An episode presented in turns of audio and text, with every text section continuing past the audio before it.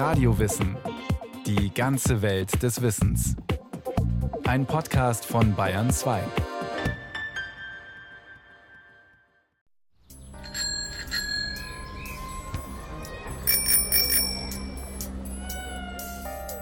Sonntag, 25. November 1973. Die deutschen Autobahnen bieten ein ungewohntes Bild. Wo sonst Blechlawinen rollen, sind Radfahrer unterwegs und Familien, die gemütlich mit ihren Kindern über den Asphalt schlendern. Autos kann man weit und breit keine sehen. Auch in den Städten werden Straßen zu Spielflächen. Es ist der erste autofreie Sonntag. Mit dem Fahrverbot reagiert die Bundesregierung auf die Ölkrise, die den Ölpreis dramatisch steigen lässt. Insgesamt vier autofreie Sonntage werden damals als Sparmaßnahme verhängt. Die Ölkrise bringt also das Thema Energiesparen auf die Tagesordnung. Es ist aber keine Erfindung dieser Zeit, also der 70er Jahre, wie Carsten Herbert feststellen konnte. Der Bauingenieur und Energieberater aus Darmstadt wollte vor einigen Jahren den Dachboden seines Elternhauses entrümpeln. Dabei machte er eine für ihn überraschende Entdeckung. Ich fand da Ordner mit alten Rechnungen aus der Zeit des Zweiten Weltkriegs bis so ungefähr 1947, 48 darin. Und bevor ich die weggeschmissen habe, habe ich erst nochmal so durchgeblättert und fand zu meiner Überraschung Stromrechnungen aus der Zeit mit Energiespartipps auf der Rückseite. Das war der erste Fund, den ich gemacht habe, wo ich dachte, Mensch, Wahnsinn. Da gibt es ja doch eine Zeit vor den 70ern, wo schon was in diese Richtung passiert ist. Und wenn es so einfach war, sowas zu finden, muss es ja wohl noch mehr geben. Und das war dann so der erste Anlass, da noch zu recherchieren und noch mehr zu suchen. Im Laufe der Zeit ist daraus eine Sammlung von einigen hundert Dokumenten geworden und ein Energiesparmuseum im Internet. Die Geschichte des Energiesparens beginnt bereits vor über 2000 Jahren. Das geht im Prinzip los in der Antike mit Sokrates, der schon ein funktionales Haus beschrieben hat, das in seiner Form schon fast dem Passivhaus entspricht. Das heißt, es gibt eine ganz klare Ausrichtung Richtung Süden. Man öffnet das Haus Richtung Süden. Nach Norden wird es irgendwie eher kompakt gebaut, dass der Wind, der kalte, irgendwie nicht so eine große Angriffsfläche hat. Damit die Sonne das Haus in der heißen Jahreszeit nicht zu stark aufwärmt, gibt es eine überdachte Vorhalle. Die hat, je nachdem wie hoch die Sonne am Himmel emporsteigt, jeweils eine andere Funktion. In Häusern, die nach Süden blicken, dringt im Winter die Sonne durch das Portikum, während im Sommer die Sonne gerade über unseren Köpfen und über dem Dach steht, sodass darunter Schatten herrscht.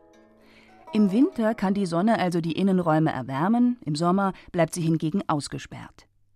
Dieses Bauprinzip aus der Antike nutzt man heute wieder für energiesparende Häuser.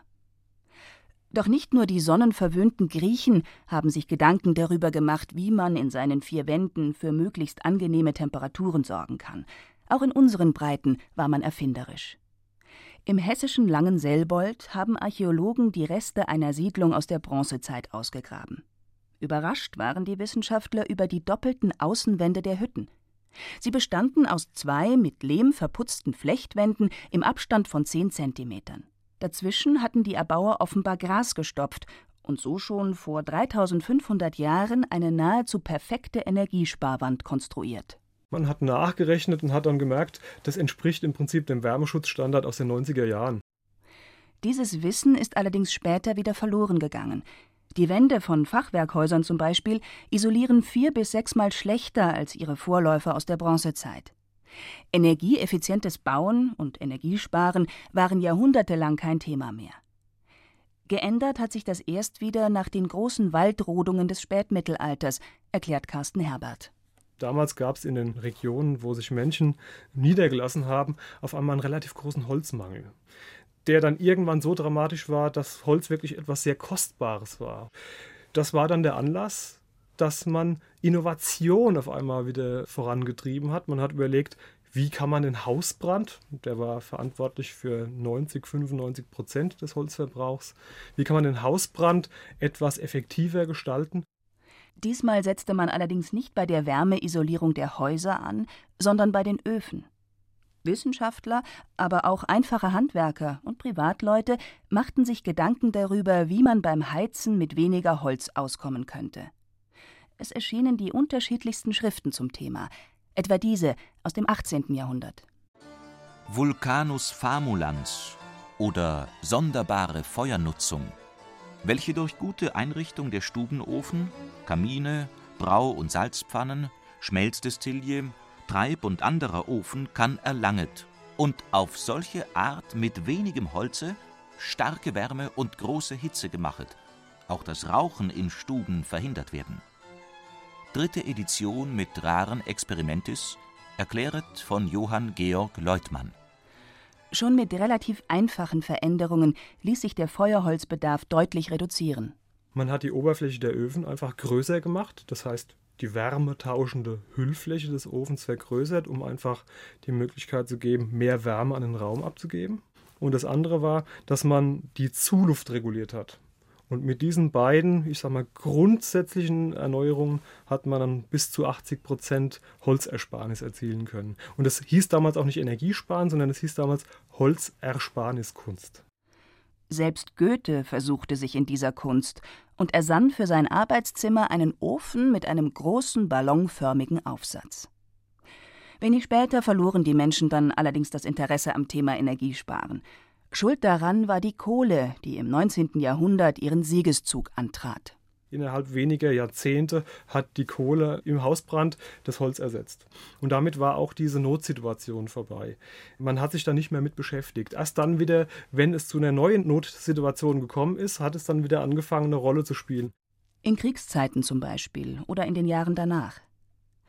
So starteten die Nationalsozialisten mitten im Zweiten Weltkrieg eine riesige Kampagne für einen sparsamen Umgang mit Energie.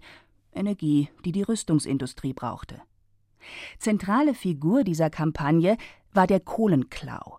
Ein schwarz gekleidetes, dickes Männchen, unrasiert, ein Auge zugekniffen, dazu Schiebermütze auf dem Kopf und einen Kohlensack über den Schultern.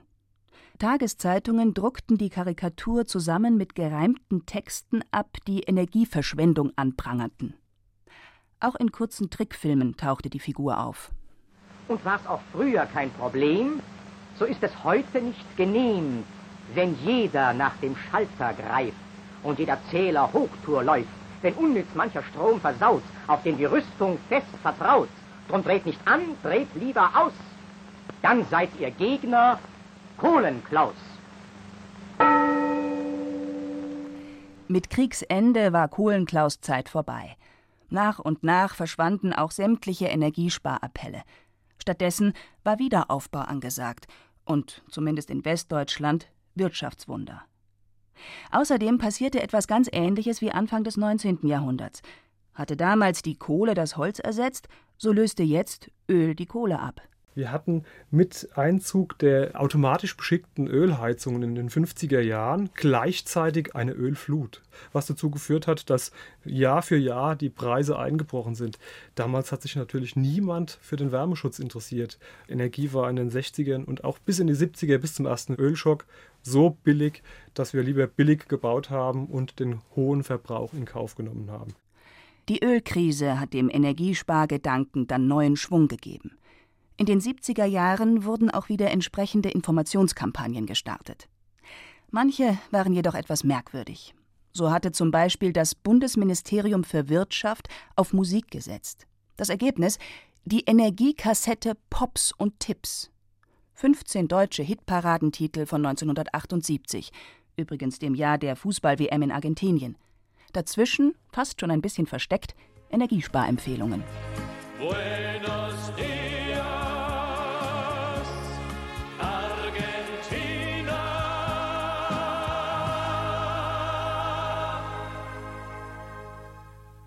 Setzen Sie Ihre Waschmaschine, Ihren Wäschetrockner oder Geschirrspüler nur ganz gefüllt in Betrieb. Denn wenn Sie diese Geräte beispielsweise nur halb füllen, verschwenden Sie rund 50 Prozent Geld und wertvolle Energie. Verantwortungsvolle Energieverwendung, das ist unsere gemeinsame Aufgabe. Dass das Thema Energiesparen seit den 1970er Jahren nicht erneut aus unseren Köpfen verschwunden ist, liegt allerdings nicht an solchen musikalisch verpackten Ministeriumsappellen, sondern eher daran, dass sich die Umweltschutzbewegung der Sache angenommen hat. Tatsächlich bauen wir inzwischen wieder gut wärmegedämmte Häuser, heizen effizienter und nutzen sparsamere Elektrogeräte als früher. Und wir fahren Autos, die, zumindest bezogen auf die Motorleistung, weniger Kraftstoff verbrauchen als ältere Fahrzeuggenerationen.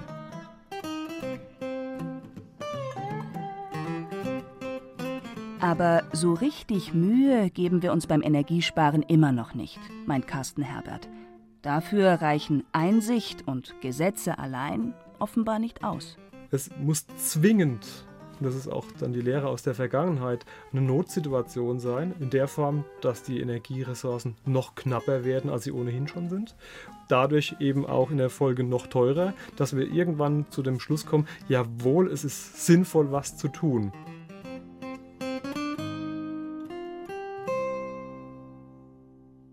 Das sagte Carsten Herbert im Jahr 2011. Ein Statement, das nahezu prophetisch anmutet. Sie hörten eine kleine Geschichte des Energiesparens Not macht erfinderisch von David Globig, eine BR-Produktion aus dem Jahr 2011.